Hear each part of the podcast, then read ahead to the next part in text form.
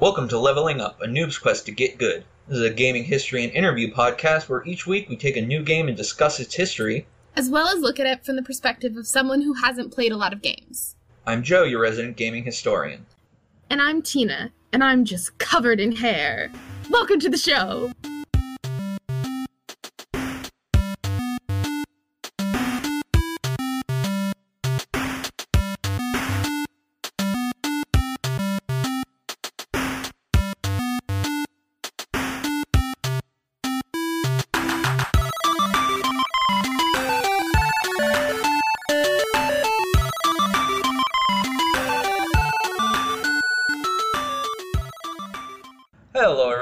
Welcome to this episode of Leveling Up, a noob's quest to get good. This week we're going to be discussing a cool, fun, ridiculous game called Bayonetta. Heavy emphasis on ridiculous, Heavy emphasis. but in like the most positive way. Oh, yes. I mean, it's a platinum game, so, like, yeah.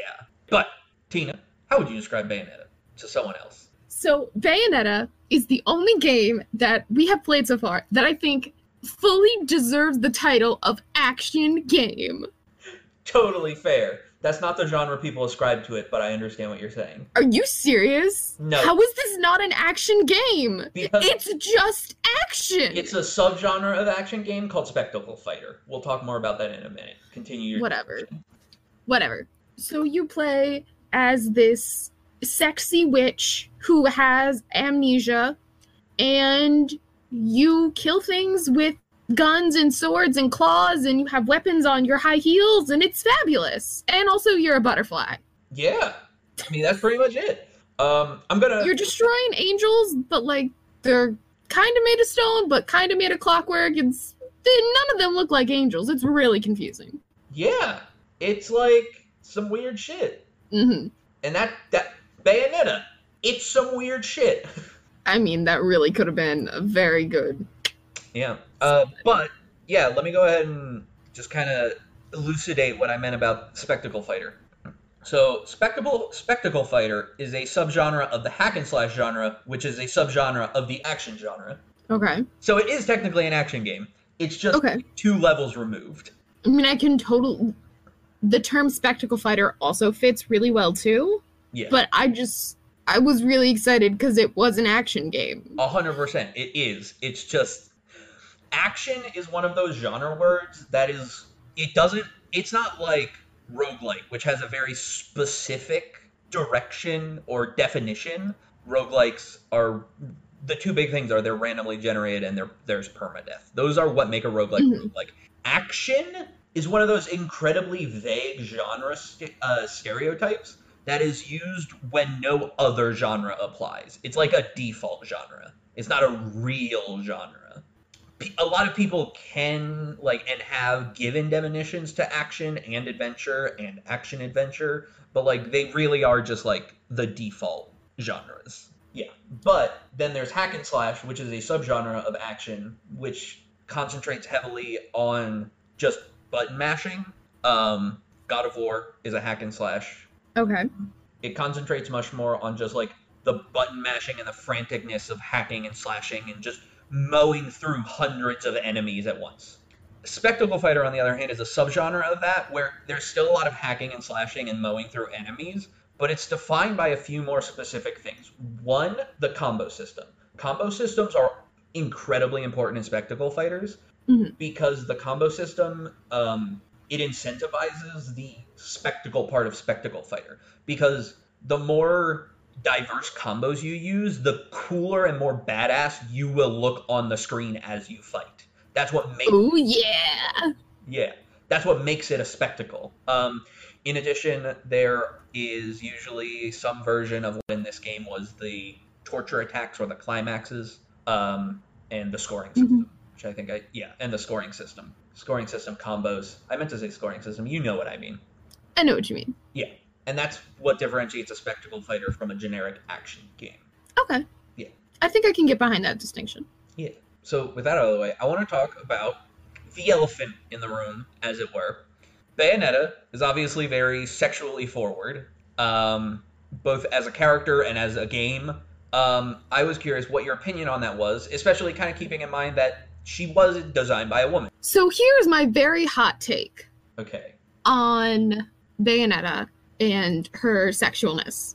Mhm. You just said yourself that the game is a spectacle fighting game. This game is meant to be a spectacle in every sense of the word. And okay, maybe you might think it's weird that why are you making a spectacle out of this woman and like her body? But like, I'm sorry, the Enzo or whatever the hell his name is, he's just another walking stereotype. So is Rodin. No one, no offense, no one in this game is like a fully fleshed out, real, actual human person. Yeah. Like, Luca's just a thirsty boy. Like, Luca is the thirstiest boy. all of them are not stereotypes, but I would say like dilutions of real people. hmm And that's totally fine. Because everyone in the game is treated that way. I mean, you're not staring at like Enzo's tits, but like everyone in the game kind of has that same level of this isn't a real human. hmm So, I mean, I'm kind of really here for all of it. Okay. Also, she's really hot. Yeah. Not to undercut literally everything I just said, but That's fair. That's fair. All right. so I mean, like, I'm okay with it because that's the tone of the game and it was consistent throughout the game. It wasn't just targeted at her. All right. Cool. Yeah. So, like, let's all enjoy it. I call it the elephant in the room because there is two very kind of opposed sides here. There's the side that Bayonetta is a strong, powerful woman that don't need no man, and she embraces her sexualness and Mhm. does whatever the fuck she wants with it because she can. And then there's the side that's like Bayonetta is a you know objectivized, a sexualized over whatever, blah blah blah. You can obviously tell which side of the argument I'm on. um, You, you really gave both of those sides of an argument a fair shake, Joseph. but yeah, I, I, yeah, I mean, yeah, I don't want to say too much about it because I don't think I have the ground to stand on to say much about it. But I agree with your take. I mean, you are allowed to say, like, how it felt to you. Like, me knowing you as a person, I also know that you, like, you're still a human. You can know when things are creepy. Yeah, I mean, Like, that's fair. you do have some amount of empathy in you. That's fair. I there were a few scenes that I thought were a little far. The very first scene where like her nun dress is cut up, the scene with, Mhm. the scene with lens flare over Jeanne's asshole. Yeah. Those there were scenes that went far, but I think overall it was fine. Yeah. Um, because like you said, it was kind of the point of the game. The it was they, there was a lot of BDSM in this game. The ultimate attacks were called torture attacks, and the final smashes were called climaxes. Like there was very clear theming going on here, and I think it fit well with the theming of the game. And I don't, and that's the thing. I don't think she was over sexualized because she was very confident in herself hmm as a person Yeah. and like she didn't do it because she thought it would you know whatever she did it because she wanted to Because uh, more than just because she wanted to, like, that is who she is. yeah exactly Yeah. So let's move on to the meat of this game. Let's talk about that fighting system because there's a lot of it and it's a big thing. Let's talk about it. Hell yeah. how did you feel in general about the fighting? When I first started playing the when I first started playing the game, literally just in the opening scene where you're I mean, I thought you were standing still because I was using the D-pad instead instead of the thumbstick, but that's my mistake and I wasn't fighting the angels. I just thought this was a cutscene and it wasn't a cutscene, but it's okay. We got past the tutorial, everyone. Um, but like my controller was vibrating so much. I was like, hmm, okay. So I turned that off, and once I turned that off, then the fighting system, I was like, okay, I can I can get behind this absolute ridiculousness. okay And once I kind of fell into the idea of you don't really have to be super careful, like you're meant to kind of go a little nutso. hmm I think that started working more for me. Okay. So I'm curious because we talked a little bit about the fighting system and our thoughts on it beforehand, and we kind of came to the conclusion that we probably played fairly differently. So, real quick, I played very risky. That's just kind of how I play these games, and by risky, I mean button mashy. because I'm not the kind of person that will play fighting games or these kind of games and like memorize the combos. I just Mhm. I just I just mash the fuck out of the light attack and stock up on healing items, and that's what I spend most of my money on. Okay. And that's just kind of how I do. I, I spam the dodge button as well. I'm just dodging around, waiting for witch time, spam light attack, and then heal when needed. And that's Okay. pretty much that describes the entirety of my playstyle. we were kind of similar in the fact that I made a small effort to know a few combos, Sure, but if I got a combo, it's because it happened by accident it's fair. most of the time. It's fair. I yeah, but that's okay. However, I I was not very big on the healing items. I only crafted them. I never bought them from the gates of hell. Okay, Never. okay. I also I think on Angel Attack, I think I bought like a lollipop once, Uh huh. and the rest of the time I just exchanged my points for halos. Okay. So yeah, I tried to get as much money as possible, and I I don't know. You said you kind of waited around for witch time. I think I specifically like tried to trigger it and was only comfortable attacking then. Not only, but like Well, no, I mean that's kind of what I did as well. I, well, okay, half and half. I pretty much just spent the entire game just spamming light attack while constantly dodging as well out of the way of attacks. And if I got witch time, awesome. I'm going to attack more now. To the detriment of myself usually, because I'm usually in the middle of a light attack combo when you come out of witch time and then I get smeared across a wall. why don't you like the kicks? I love the kicks. It's a personal preference in all games like this. This, God of War, Devil May Cry, all of them. There are two types of attacks. There's light attacks and heavy attacks. In this case, kicks and punches, or punches for light attacks, kicks for heavy attacks. I just don't like heavy attacks. They're slower. They technically do more damage to make up for it, but they are slower, and that just I don't like that. That is just a personal preference. I prefer light attacks. Yeah, okay, but she also had a ranged attack. So if you're putting yourself in close combat, like if you're putting yourself in melee range, you might as well do a heavy attack. Okay, If you can't tell, I like I like spamming the heavy attack button instead of the light attack. That's okay though. that's totally fine. Okay. That's totally fine. But also, her ranged attack was useless.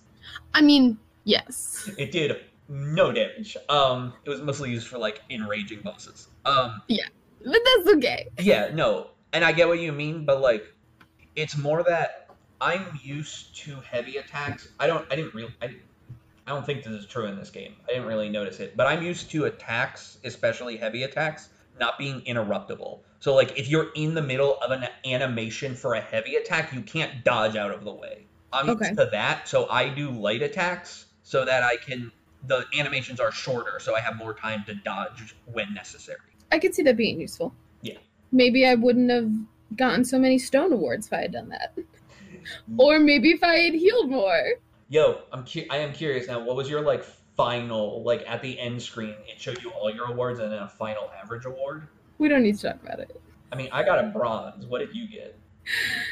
No, I, I got I got I got a bronze too, Okay. but like it was like lots of stones for all the real levels and then lots of like higher trophies from the first few levels and like the boss levels. Okay, I never got a gold award. The highest I got was silver. really? Yeah. Oh no. I Oh no. I got one gold. Okay. Yeah, like, I was very proud of myself. like I got gold and even platinum medals for like Yeah, yeah. verses, but like I know what you're talking about. Yeah, never a gold award. I got No, I majority stone. Tight, tight. And I mean, Speaking of oh sorry. That is for two reasons, right? Like the combo system incentivizes, like I said, looking cool, and the score is reflective of the diversity of your combo. The more diverse your Mhm. combo, the higher your score will be. That's Mhm. part of the reason why we both got a lot of stone awards. The other reason is we probably both took, I know I did, a lot of damage. I have a feeling that the reason I got lots of stone trophies was a lot less about the combos and a lot more about the fact that I just died a whole bunch. Yeah, yeah, because you you lose points for how many times you die, you lose points for how many items you use, you lose points for the amount of damage you take. Which I dislike, okay? I totally get it. It's a spectacle fighting game. Fine. Take away my points if I die, take away my points if I'm damaged. I dislike the disincentivizing, I don't know, of using items. I I don't like that. I understand why they did it. Um, they do change it in the sequel, by the way. In the sequel, you can Okay. use many items as you want. Um, but I understand why they did it. It's why do you need items if you don't take damage? All of the items help you not help you take less damage, and if you're not taking damage because you're doing so good, then you don't need items. Couple things. One, didn't one of the items like refill your magic gauge? Which is an indirect way of taking less damage. The faster you kill them, the less damage you take. Okay, fine. Uh, Semi agree. But also, then they are penalizing you twice for the same thing, which is dumb. Yeah, I don't think the item penalty is as big as like the damage penalty, but like I get what you're saying. I mean, and it's fine. And it was a very minor part. The game was fantastic. Yeah, no, like this is a part of the game that we didn't really interact with just because like we I don't think either of I I'm definitely not the kind of person that's going to grind out fucking uh, uh, spectacle fighters to be great at them, and I don't think you are either. You're shit. Hell no. Yeah. So like the score is a small part of it that we didn't really focus on, but like I get, Mhm. I understand. I like I like the idea of it. It's just not for me. The game otherwise was still fantastic. Oh, yes. But I feel that there were. It felt weird to me that there were parts of the game that I could literally just not touch at all. Like, I didn't really understand the crafting system, hmm so didn't really touch that. I tried to fight the first boss in Alfheim and lost and never went back there. Sure. So like there were just I don't know. It was it was weird that I felt like I didn't touch a lot of parts of the game.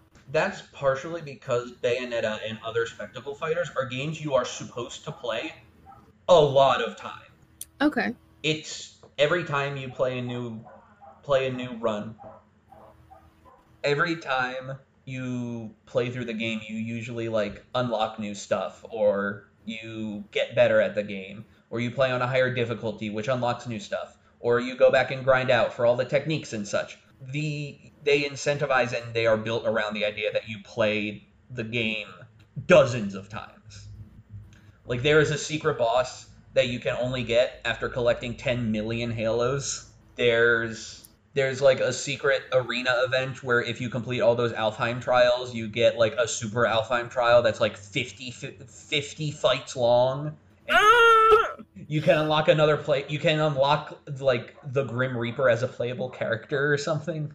Oh yeah, you're like a skeleton. Yeah, there's uh, there you unlocked hard because you beat normal mode. You you unlocked hard. If you beat hard, you unlock infinite climax mode, Yes. which witch time is disabled. Which like I'm never gonna beat hard mode, Yeah, but I would like to unlock infinite climax mode. I personally would like it. like yeah. Uh, I don't remember what the point I was trying to make here was, but Bayonetta is this is how a spectacle fighter works. There's it seems like a small amount of content if you only play it once, but it's supposed to be played many, many, many, many, many times. Uh, Gotcha. Yeah. Uh, speaking of those Alfheim trials, you said you tried one and then you just didn't do the rest of them. Well, because you had to pass that trial to get to the other ones, and I couldn't pass it. No, No? no, you can just find them in any level at any time. It's like just the very last one that you have to beat all the rest of them to unlock. The Alfheim trials are just hidden throughout the various levels. But don't you like? Did Did you beat any of them? No, but I found one in like level nine or something, and I hadn't beaten any of them beforehand. No, no, no. Uh, Okay, okay, okay. I'm sorry. I'm not being clear. Did you go into that portal? Yeah. And was it a different challenge? I mean, I think so. The first, the one that, yeah, that's how they work. It's a different challenge hidden in every level. Okay. What was the first challenge that you got? It was it was okay, it was beat this person with a certain number of kicks and punches and it was a big beefy dude. Yeah, no, the one I got in level nine was like beat up the little flying dudes using only wicked weaves. Yeah, no, they're not sequential in that you have to beat the first one to get to the second one. Every level has a hidden Alfheim level, and they're different, and the level you're in determines what, what challenge you get. Okay, I might have just entered another Alfheim level and it was just too similar and I didn't remember it. All right. That's because I really thought they were the same. There are ones that are probably similar, I think. but It's that's probably what happened. I probably just got two similar ones okay. because I then stayed away from them. All right, fair enough. I felt more powerful and tried to go try it again, and uh, I mean, yeah, the Alfheim Trials are just another one of those things in the massiveness that is this game. That's just like here's an extra challenge if you want it. I don't need an extra challenge. The game was enough. Thank you. You did a great job. You don't have to do more. That's fair. Uh, so how did you feel about the torture attacks and the climaxes? They were hilarious. Yeah. They added so much personality and awkward moments to the game, and it was amazing. Yup. Also, I mean, how can you not feel powerful when you are doing six, like 600 infiton damage? Okay, that To was something. Once spoilers, excuse you. Yeah, I know, but that was the best example. 800 infinitons. I literally, I was playing the game. I saw it say infiniton, and I screamed the word infiniton. Like, how can you not? How can that not make you feel so amazing? well, no, I loved it. It was great. But we played this game once. Imagine playing this game for 100 hours and seeing the same cutscene again and again. The mini cutscene, the mini cutscene that is the torture attack again and again Huh. and again and again. This is Okay, yeah. yeah, people have a lot of issues with stuff like this, with its like cinematic finishers. This is not just a thing in spectacle fighters; it's a thing in a number of games. But like, people have a lot of issues with this because it's like, okay, I've seen this attack for the seven hundredth time. I'm sitting here waiting for like five seconds while this fucking cutscene plays. Oh my god, just let me keep playing. I think it's better in this game because, like you said, you have to. You didn't say, but I'm gonna say you said because you actually have to interact with the cutscene. It's not just a static. I did the thing, now it kills it after Mhm. the course of five seconds. You have to actually interact with it. Yeah. I, I like that. I like that. But yeah, I'm glad you didn't get tired of it. I didn't either by the end of the game. I also only played the game once. Yeah, exactly. Um, Can we since since we are talking about torture attacks, yes. That torture attack where she kills Joy? Oh boy. Sorry. It it just really stuck out in my mind. Which how did she was special about the one where she kills Joy? Oh, the horse. Yes. Yeah. Yeah. just really everything about Joy. Like her intro, just oh boy. How you? This was your first encounter with QuickTime events. How did you feel? Yeah. About those? Oh, good. Yeah, it was my first encounter with a QuickTime event. So I take it you didn't like them. I didn't. Congrats. You're, you you you made the correct decision. It was so rare that they failed to kill me. Like I just Every time. I just kept getting eaten by that dragon or kept exploding on a plane. Getting rammed into a building by a missile, It was just falling off that fucking clock tower into that fucking lava for the seventh time in a row. and it was so stupid because I don't think it's the first quick time event, but there's one in like chapter three where you have to dodge the streetcar, Yeah. That one and I did it. time event. It wasn't No, you just jumped over it. Oh fuck because I was gonna be like, I did it the first time. I got an achievement for it. I was so happy. Yeah, no. But I guess Yeah, I did too. But there was also a quick you know what? Shut up, Joseph. No, no, there was a there was a similar event later that was a QuickTime event that I'm pretty sure I died to. Oh, uh, mm, probably. Mm. Yeah. Did they also get rid of the QuickTime events in Bayonetta too? Yes. This is fat. They take criticism so well. Yeah. I'm so impressed with Platinum Games. Yeah, platinum games like the highest level of metal. Platinum.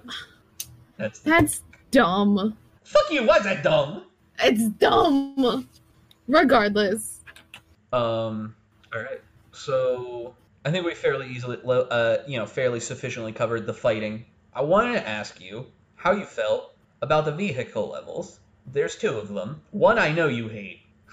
I want to know about the other one though. So first, let's talk about the one I know you hate. Ha- tell me all about the the motorcycle. So, okay, fine. Maybe I can get behind fighting. Okay, just for context, this is chapter. It's either 10 or 8. No, it's 8. It's 8. I don't know what the number is. I just know it's called Route Six Six Six, and I'm here for that pun. I mean, yes. It's either. It, I think it's either 7 or 8. I think it's 8, though. I could be super wrong. But I can get behind fighting enemies on top of moving vehicles. That's a spectacle. But jumping from car to car sucked. hmm Fighting the three joy on the highway with the moving cars where they just like ram into you. Okay, your environment's against you. I guess it's something different. Fine, that's cool. The dumb part where you ride a motorcycle for like 15 minutes is unnecessary. It's unnecessary. It's it was boring in my opinion and way too long. hmm I get it. It was a whole chapter, so like Yeah.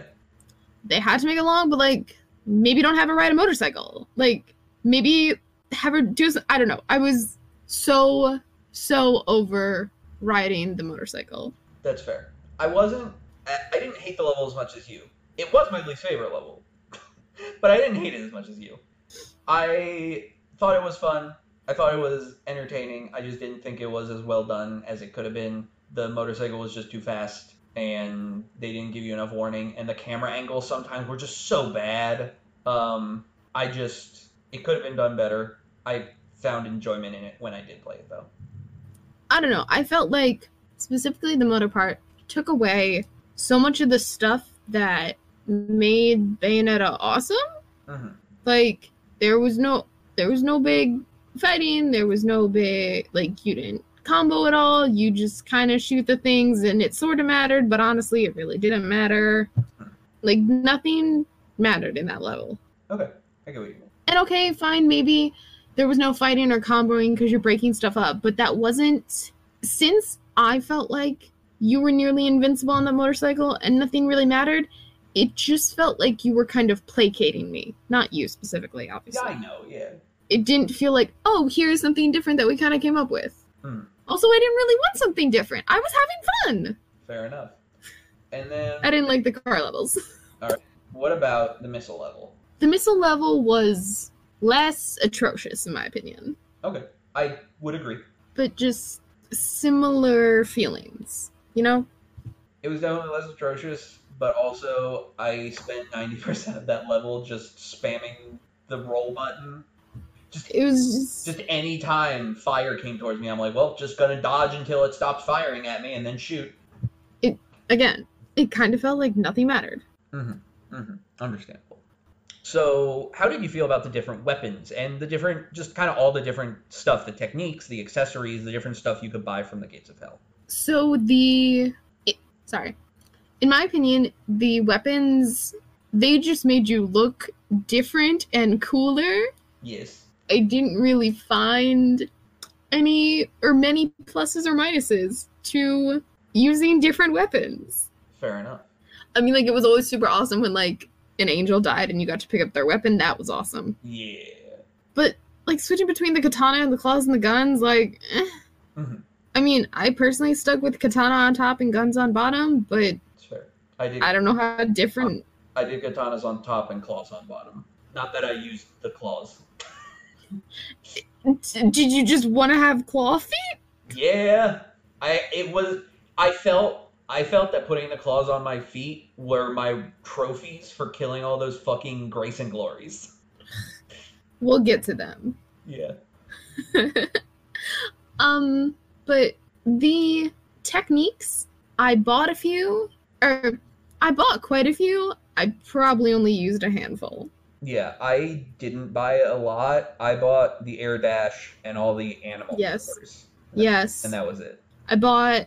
I bought all those. I also brought like a breakdancing move, Yeah. which I like that one. She looks super cool with that one. And then there was something I think it was called like stiletto. I think that is one of them, yes. Yeah, I think about that one too. Like that's the thing. I saw the breakdancing one and I'm like, that sounds like it'd be cool. I'll never use it. And that's the thing. So the breakdance move is triggered by if you're holding yeah, I think it's if you're holding your heavy attack while you um dodge backwards. Uh-huh. Or maybe if you press it mid dodge, I'm not sure. But either way, I never triggered it on purpose. It's fair. It was always very random. Yeah. Yeah. But that's okay. Yep. Part of that we don't really uh, interact with this section of the game. Yeah, I tried. I tried real hard. But I did I did actually find the accessories. Were that what they were? Yeah. I I did find the that's what you're accessories. talking about. I think so. Yeah, I did find them useful. Okay, which ones did you get? Because I didn't, because I spent all my money on healing items. Oh yeah, you were like, I never had more than 50k, and I was like, how? And it's because I didn't buy any healing items. I literally spent all of my goddamn money on healing items. Every time I hit a gates of hell, whether it was between levels or in a level, I went in, filled up my green lollipops and the mega ones, and got a red hot shot every time. I'm proud of you. And if I didn't, and if I had the cash, I would buy an extra witch heart. Ooh, okay. I had I probably should have bought more witch hearts. I had a second health bar by the time I finished the game. Fuck you. It's fuck you. You spent your money on accessories. I spent my money on health because that's how I play these games. Good for you. Good for you. Um, but yeah, my the two accessories I had were the Star of Dineta, which is the one where it uh, refuels your vitality if you taunt your enemies, Okay, which that one was hella useful. I can imagine. And because that was a way to heal up without it counting against you. Yep. Not that I was trying to max out my score, but I got very salty when I used one lollipop and the game got mad at me. Fair enough. and then I did uh Sir I would say Sergey, Sergey's lover, Sergey. which it like it depletes your magic gauge and makes more of you. Oh, Or not more of you, but like is it like mirror image? it's sort of like mirror image, yeah. Okay, Where like they follow just like a little bit behind you and they're like pop up, gotcha. All right, Yeah. Bo. pop up. Uh, so yeah, those are the two accessories I bought, and yeah, yeah. I mean, that's cool that you bought them. I, I, I did. Literally, I never had more than fifty thousand. I probably averaged like twenty five thousand halos. I just kept spending them on fucking healing items. and I think that's just another difference in how I play the game, and that's Yeah. okay. Definitely. You know, maybe I'm the one that needs to get good. I mean, mm, probably not. You probably had a lot more deaths than I did. I did have way more deaths than you did. I can guarantee it. Yeah.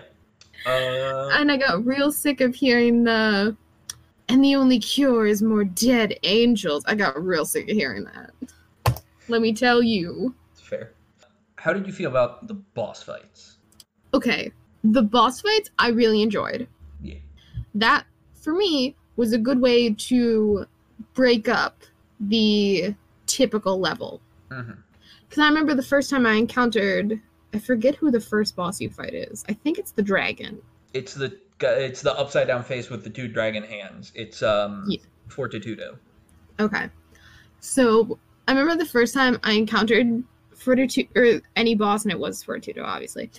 I after fighting him, I was like, oh my gosh, like I like died already a few times. Like my character doesn't have any health left. This is gonna be a grueling level. And then I was so happy to find out that was the end of it. Mm-hmm. It just also they were always so epic and extravagant. Yeah. And unnecessary in a different way. Mhm. Like, sure, why not? This, like, I'm totally gonna rip off a dragon head with my bare hands. Hell yeah. Yeah, I, I really like the boss levels because like in any other level when you're just fighting like goons, it's kind of up to the player to make it spectacular. Mhm. With the boss fights, like they are in and of themselves a spectacle. You feel Yeah. awesome when you kill a fucking dragon face man thing. Or some floating robot in a kilt made out of, like, PVC pipe? Or maybe slinkies. Something like that. Something like that. Something like that. Yeah, something like that. I liked him a lot. Yeah, I really like the bosses. They were fun. They were cool. They had a epic sense of scale. How- And, like, no, go ahead. And like, yes, throughout the whole game you had most of the same moves, but I don't know, for me, each of the bosses felt pretty different.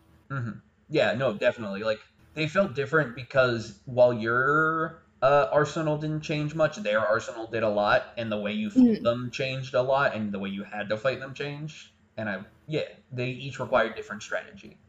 And I think it was kind of impressive that with your extremely limited set of moves, they were s- the game developers were still able to draw out of you a different kind of technique that you had to implement. Yeah, So I thought that was impressive and interesting and enjoyable to be a part of. Yeah. Um, I mean, I certainly think most of the kind of difference in techniques definitely came down to not only the boss themselves, but also the arena, because the arena that you fought each of the bosses in was different. Oh, the you having to use the different technique was specifically because of them. Like, Yeah. it was not nothing changed with your character or, or you. It was all the boss and the environment changing. Yeah, definitely. Uh, now, what did you think about the refights? I was okay with them. hmm That like a very very hard neutral feeling about them. Okay. There were some that I liked. Like, I really liked when you were, like, going up the tower and you fought them and you, like, destroyed them and it made you feel like a badass. Mhm. But then there was the one where you had to fight the dude with AA guns, Yeah. and that one just sucked. And I think that's why, like, average wise, I feel very neutral about it because there were such like high highs and low lows, you know? Understandable. Understandable. It honestly, it probably would have been better for the game as a whole if you just tossed out three fights in general. In in my opinion.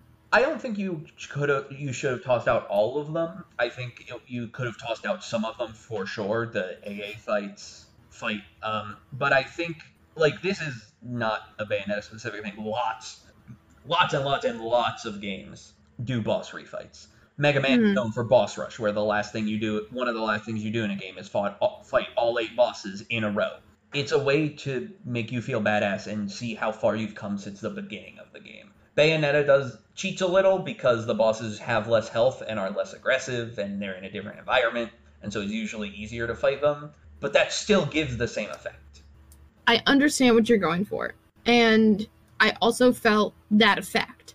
Mhm. But like I kicked their ass once, you know? Like I kicked their ass. It was a whole big deal. Like they should stay dead kind of. I was under the impression. Stay dead. I was under the impression that there wasn't only one of them.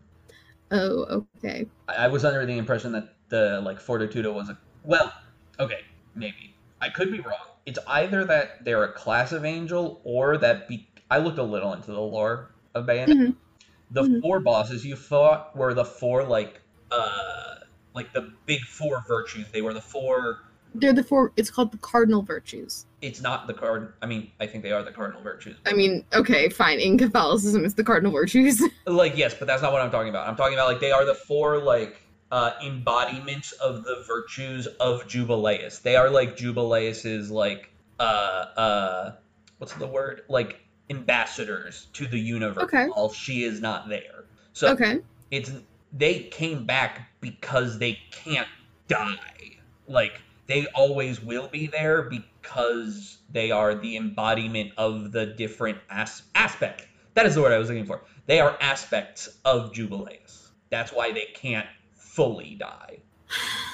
But like we can kill her. well yeah and then they probably died because you killed her. But because her energy didn't leave the universe when you killed them it just reformed. It's like a lich you have to kill the phylactery jubileus is their phylactery Okay, maybe I can get behind it. I'll think I'll, I'll think about it. I'll think about it, okay? Okay. Um, and then how did you feel about that, like, kind of double final boss where I was fighting Father, what's his fuck? Balder. Yeah, thank you. I 100% was like, oh, this feels such like a final boss. You're flying through the air. There's so many phases. He's kicking my ass. And then he, and then there's another final boss, and I'm like, oh, this is, oh, this, oh, this, oh, this, oh my god.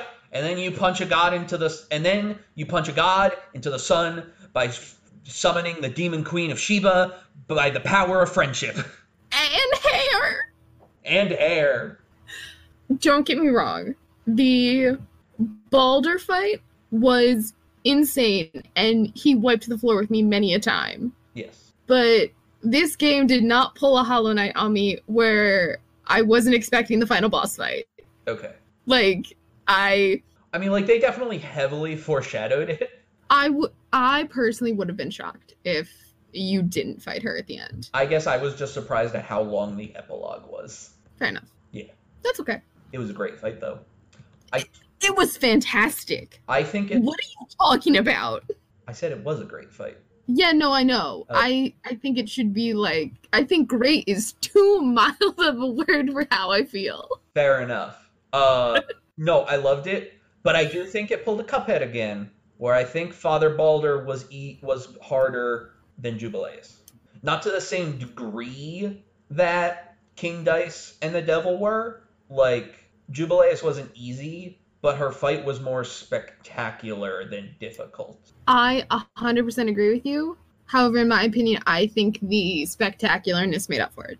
No, definitely, 100%.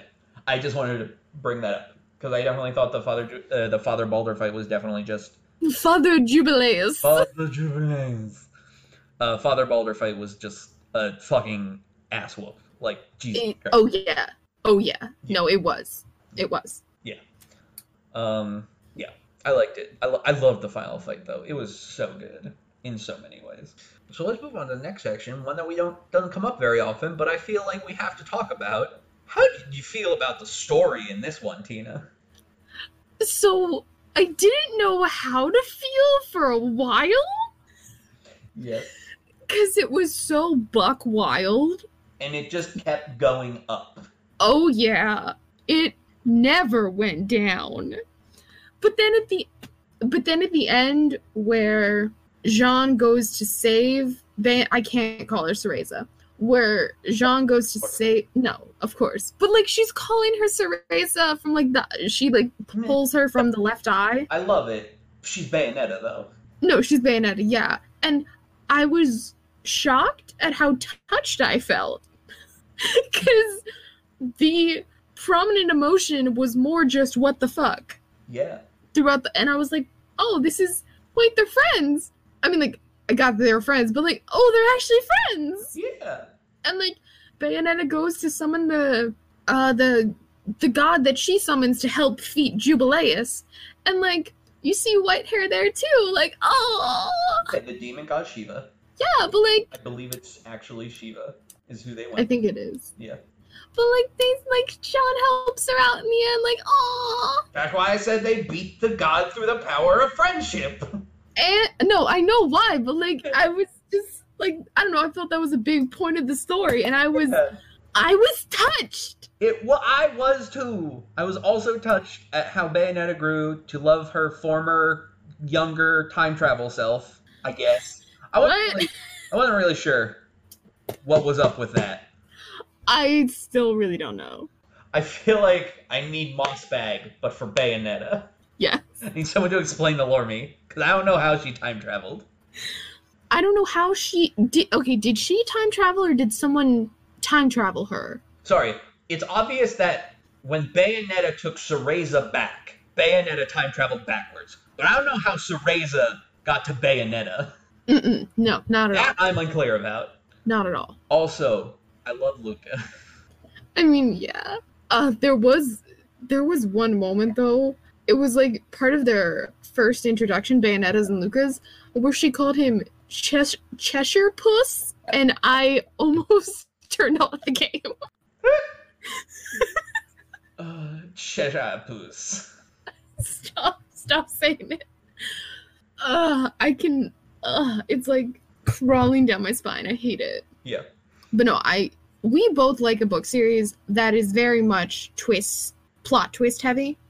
And I feel that sometimes we see, or I see them coming, and sometimes you see them coming. I didn't see any of this coming.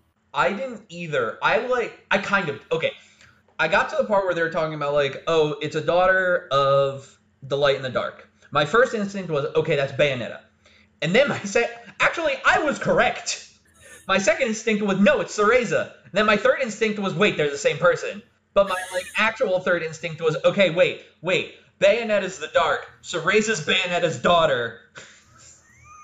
Oh, see, I, my, I some- thought- I went some places during this game. I thought what the twist was gonna be was that they were sisters. Okay. Cause like, cause yeah, the child of the light and the dark, and okay, Bayonetta's the child of the light and the dark. What if there are two children? Like, and she kept calling her mommy. I was like, oh, well, like, what if Bayonetta had to raise her younger sister? Maybe. It it it totally wasn't. It No. mm, But- I wrote a different story. And then she and then Cereza called Balder Daddy, and I'm like, wait, what? They couldn't have. What? and then the fact that, like, if you take knowledge from separate points in this game, you get a really we- you get like one of those time travel stories where Bayonetta has her uh, births herself. Yeah. You're just like, "Ew, stop it. No, Stop it. No, stop it. Um, This this story went places. the story went places, but I still like just love the culmination of it all, where you fucking did kill a god with friendship and hair. Also, can I just say the climax attack where you guide her through the solar system and into the sun?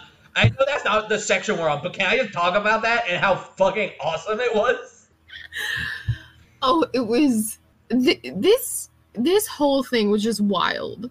Like past chapter 14 just really just Like I, I beat the game two days ago. I beat it Saturday, and you are on like chapter six at the time. And I'm like, oh my god, Tina, just wait. It gets so fucking wild. And you're like, what are you talking about? It's already wild. And I'm like, just T- Tina, Tina, Tina. I mean, you were right. It's so crazy. Um, the story is the story is ridiculous, but that's kind of the point. The story Yeah. is not supposed to make sense. The story is the backdrop for all the awesome action scenes. Yeah.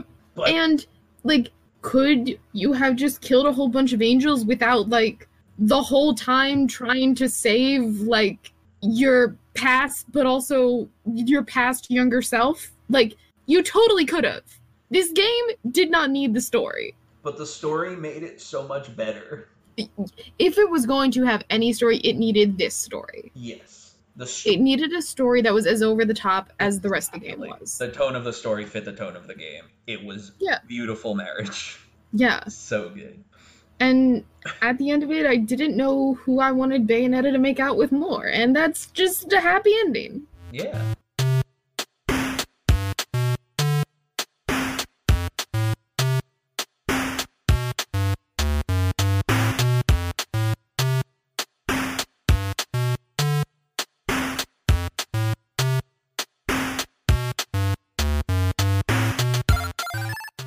Hey guys, Joe here. Just wanted to pop in here at the midpoint to let you know some information before we finish up the episode.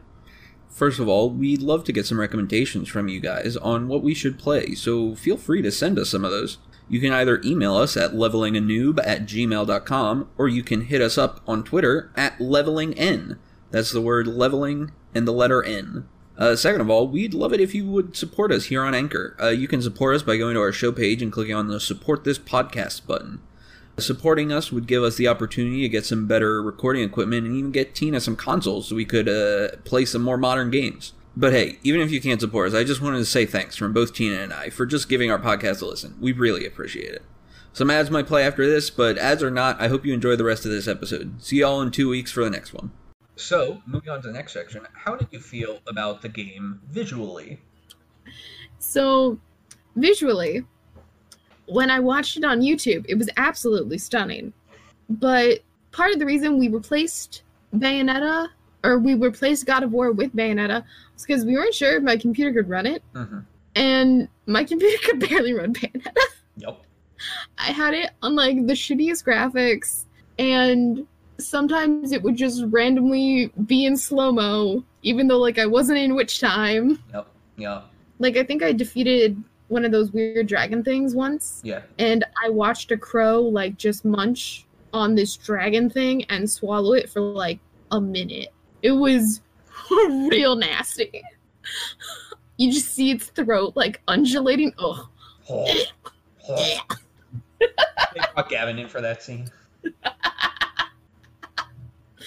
It was, and, but like I said, when I watched it on YouTube, it looked stunning. I mean, it is stunning. I love the art style. I love the aesthetic. The aesthetic matches, I think, the kind of almost cell shadiness matches the. Everything about this game is such a cohesive whole. I mean, I still don't get why the angels are like half clockwork, half gargoyle, but whatever. Yeah. I don't, I don't need to understand it. It looks cool. How did you feel about the soundtrack? The soundtrack was, in my opinion, kind of a low point for this game. Really? Okay.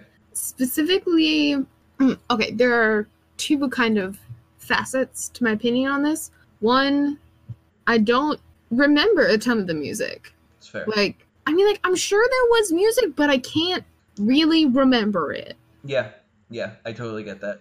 Uh, the only real big piece of music I remember was that post-credit scene where Bayonetta fucking striptease danced to her own theme for like three minutes. I mean, like, yes. Yes. But the big piece of music, I mean, I remember that. But the big piece of music that I remember was during your boss, th- during the boss fight with Jubileus. Jubileus. It's like this weird. I just didn't like the music during that. It's this weird kind of almost anime intro, but not in like an epic way, in like a soft way. Okay. I don't. I don't even remember the music from that fight. and it's like why is this epic action being backed by such soft music It was probably like a choir of angels type thing where it's like, but it, it, it wasn't a choir of angels though I, like it wasn't it wasn't like oh they're contrasting all this awesome action with like maybe just this single voice that's singing this like uh melodic tune like it was just weird mhm. it just felt out of place, kind of very much like the Borderlands 3 trailer, where you're like, why is this doesn't fit? I mean, yeah, the soundtrack. Thinking back, I also didn't remember a lot of the music. I feel like I enjoyed the music in the moment, but I don't think it's one of those soundtracks that are like good outside of the game. Katamari. That is what the music in the final boss fight sounded like. It sounded like Katamari music. Okay, wait, which one? Because there's a lot of like different Katamari music. Not the weird French one, like the normal, like uh, like level one, like not the weird French one or like the fugue. Okay, the regular stuff. Gotcha. anyway, hey, how did you feel about the voice acting? I really enjoyed this. I didn't think I would enjoy it as much as I did, but I really enjoyed this storytelling through movie vignettes when I could just put down the controller and just sit here and just watch it and enjoy it. Yeah, because if it wasn't a movie vignette, who knows if there'd be a fucking QT. Fuck you. I mean, yeah. Um, so, and I thought they all did a fantastic job. I thought it was some of like the little touches that the people who did the closed captions did were hilarious. Like when Enzo said, forget about it, and it was all one word. Forget about it. Forget about it. Hey, forget about it. But the only, I don't know if complaints I have, maybe more question, like, is Bayonetta German? She's British. No, I know she sounds British, but like all of the like spell not spells, but like whenever she's doing like her finishing move, like she always sounds climaxing. Mm, she will say something that sounds vaguely German.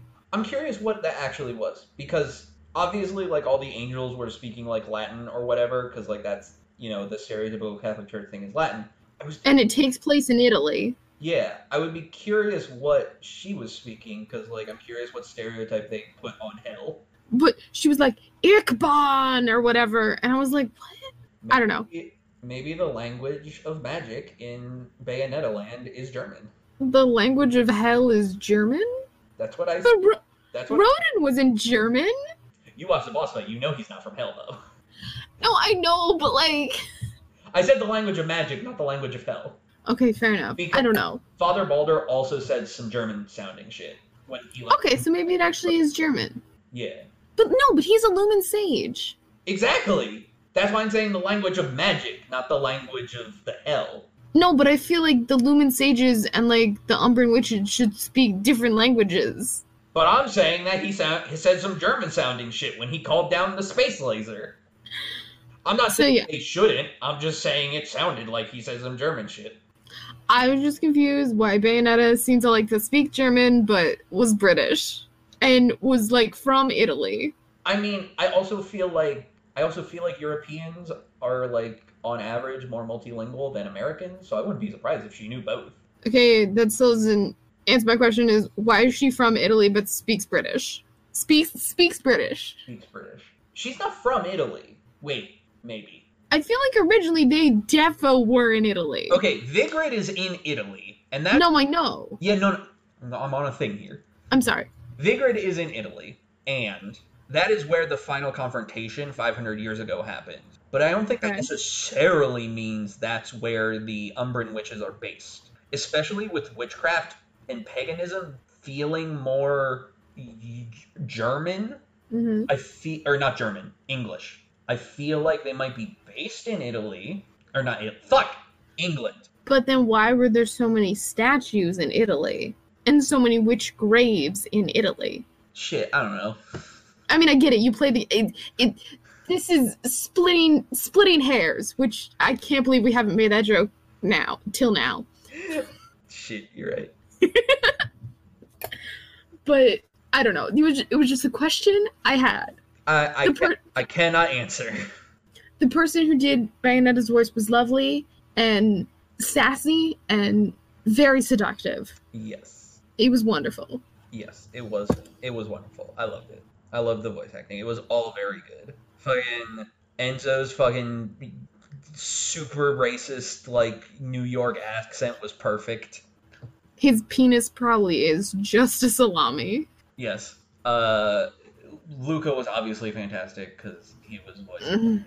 The incomparable Yuri Lowenthal. Thank you. My brain gave me Troy Baker and wouldn't not give me Troy Baker, so thank you for giving. I mean, yeah, I think that pretty much covers it. It looked fantastic. The soundtrack was mediocre because I don't remember any of it, and neither do you. And the sound, uh, the voice acting was pretty good. Mm. Uh, now let's move on to the next section. I like to call highs and lows, where we discuss our least favorite and favorite parts of certain sections of the game. Tina, let's start off with characters. Characters. Least favorite, hands down, Balder. I let I have Enzo at the bottom, not because I dislike him more than Balder, just because Balder was an actual character and Enzo was a nothing. Enzo was a So funny, what's a fat New York stereotype that I'm okay with making fun of. To be fair, Balder was like right above him. That's okay though. I I can accept Enzo from you. yeah. Fig though, I mean, there's no question it's Bayonetta. I mean, obviously. You can't pick anyone else. I mean, yeah. There's like six characters in this game. It's Bayonetta, 40 million foot of space, and then Luca, obviously. Maybe Luca Jeanne tied for second.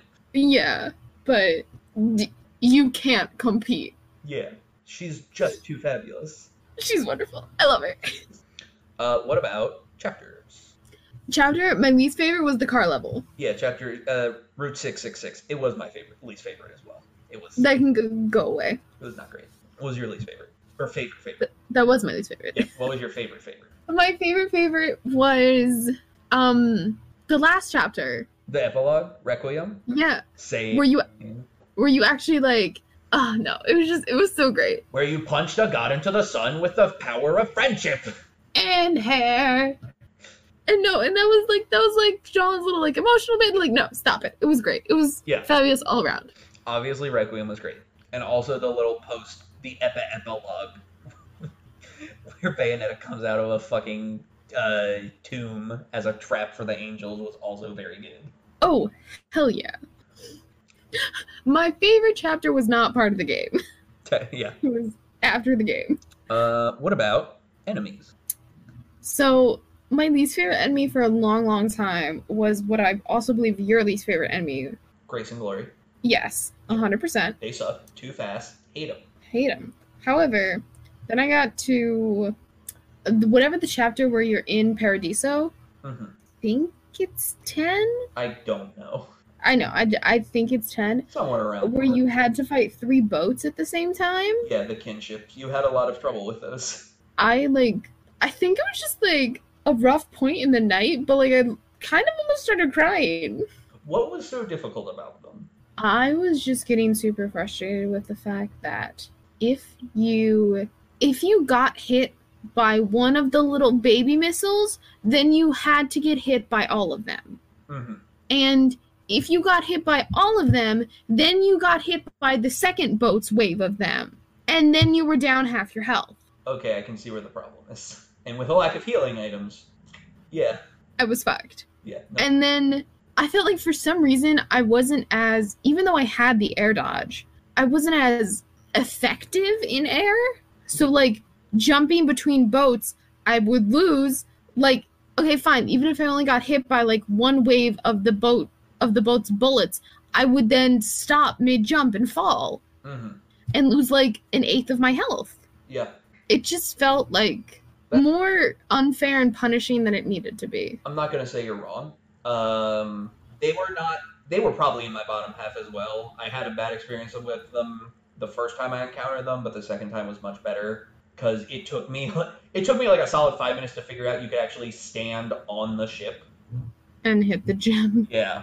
I knew you had to hit the gem, but like I couldn't figure out that you. I kept slipping off, so I didn't think you could stand on them. But like I still just Grace and Glory can fucking suck a dick in hell. Um. Hopefully it's mine. I'm sorry. What were you saying?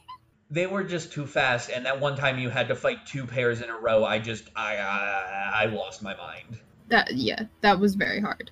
um, They were my least favorite for a while. Yeah. Uh, what were your favorite My favorite was Joy. same She was she was fantastic in like how similar she was to Bayonetta and not just like cuz when you meet her she looks like her, but with the dodging and like the yeah fluid danciness kind of thing. yeah Her torture attack was my favorite. yes The pose off she had was oh my god random and awesome and fabulous. yes She was just hands it was no contest. yes i like joy the most because of a lot of the stuff you said and also i felt like her move set was really good i really liked her Mhm. as well It was also really diverse, I felt. yes definitely and like when three of them ganged up on you it did not feel unfair No. in my opinion Also, she could make more of her. yeah which was a bitch. Yeah. But like not in a I feel so defeated way. hmm It was it was it was good. It was good. So, what was, what about, finally, lastly, bosses? So my least favorite boss was I don't know how to say its name. It was the plant one. Oh, okay. Why? I just I didn't like any of the plant enemies or aesthetic. Okay. And so like fighting a boss that was just like that was not mm, eh. Okay. That's fair. Uh, my least favorite was Fortitudo, the first one, the dragon guy. Okay. Mhm. Uh, just because there was a lot of standing a- around and shooting and waiting for him to do his thing, and then, I, I don't know, I just wasn't Okay. that fight. I can see that. I can also understand the plant one, I guess. Like, was it purely the aesthetic, or was it the fight itself? it was partially the aesthetic, partially the fight. I just I was very lukewarm about it. Okay. It was just mm. I like how they made, I like how they made a hentai joke in there, though. oh, of course it had to be tentacles. Yeah, of course it had to be tentacles. Ah, yes. To which my immediate response was, of course, I've seen enough hentai to know where this is going. It never went, You na- but you know. You're nasty. Yes, I am nasty. I accept this. Uh, what was your favorite, though? Oh, my favorite was Jubilees. By the end of the podcast, it's just gonna. um, I disagree. That's fine. Uh, my favorite was Sapientia, the boat one. I really like the environment. You mean the crab one? He was more like a. I mean, he acted like a shark. Okay. He fought while surfing. Yeah. I love the fight. I love the encounter. I love the environment. But I just love that. I just love that fight the most. I guess I don't know why. It kind of gave me a little bit of Breath of the Wild flashbacks. There's a boss very similar in there. Um, Sure. I'd say boss. Um, I don't know. I just really, really like Sapientia, and I put it above. Is second, but I put her second just because she was the only time where in the middle of a fight I thought that was an un- that was unfair. I dodged that. That shouldn't have happened for bosses. There were a number of enemies. Mhm. you know, grace and glory. Um, that was the only time in a boss fight that I'm like, no, that's bullshit. I, that didn't hit me. Fuck off. Um, and so just because of that, Sapientia was top for. That's fair. For Jubilees, it really came down to the, and this is probably unfair to her, but what really pushed over the edge was like the sappy cutscene before that, and just how infiniton Infiniton. I, you punched her. I mean, we've if Said it 14 million times. You punch a you punch son with friendship and hair. you really yeah and like you end it with just kicking her stone corpse. Yeah. You're literally beating a dead horse. Yeah. Like I the the experience around the fight is fantastic, but for me just focusing on the fight, I was that fight bothered me a little bit. Okay. Yeah. That's fair. Yeah. So Tina, any Oh, sorry. Go ahead. Before you do closing thoughts, Yeah. I have a high and low for you, Joseph. Oh. Who did you think was the sexiest and least sexiest? Okay. I mean least sexiest is Enzo though. Well wait. Wait. I don't want to say that because that means I think the child is sexier than Enzo. Yes! I was waiting for that. I was waiting for that. Excluding the child, because I don't want to describe a child as sexy, because I'm not a pedophile. Enzo.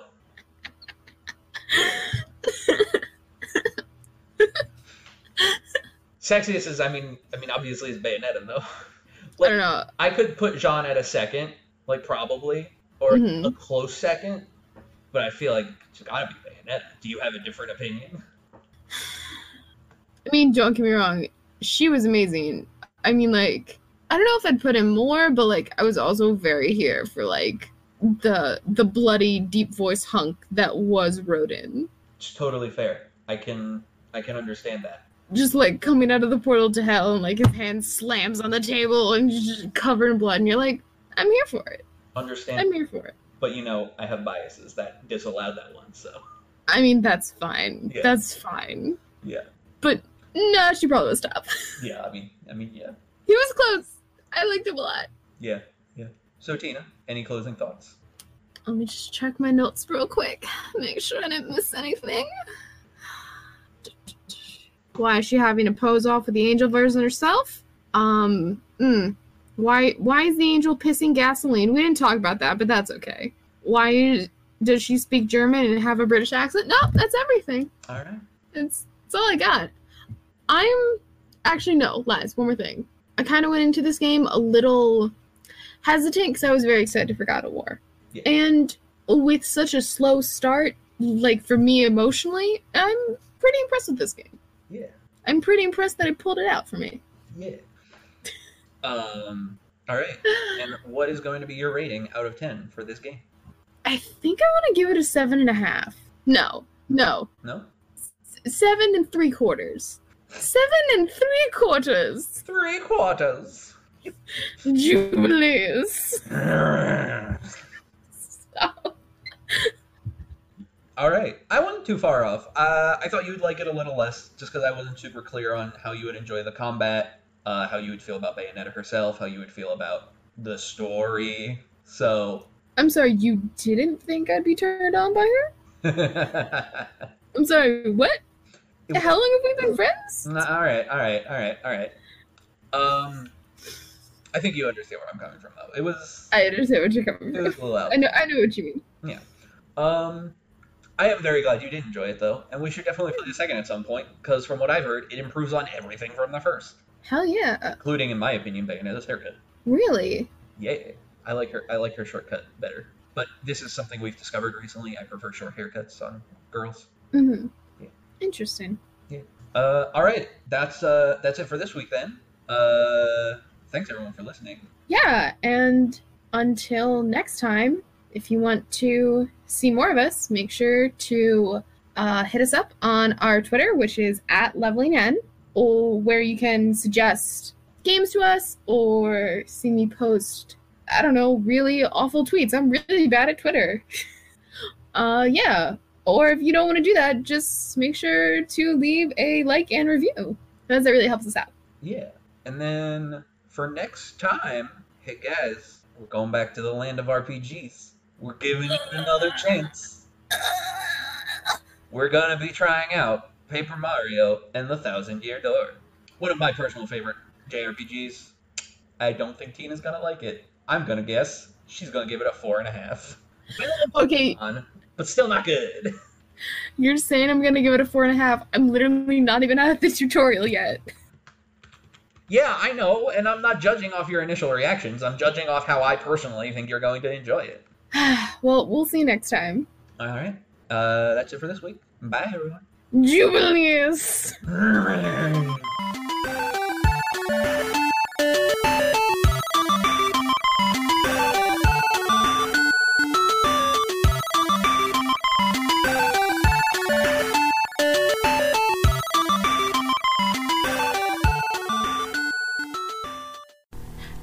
Used in this podcast was BitQuest by Kevin MacLeod of Incompetech.com, used under a Creative Commons by Attribution 3.0 license.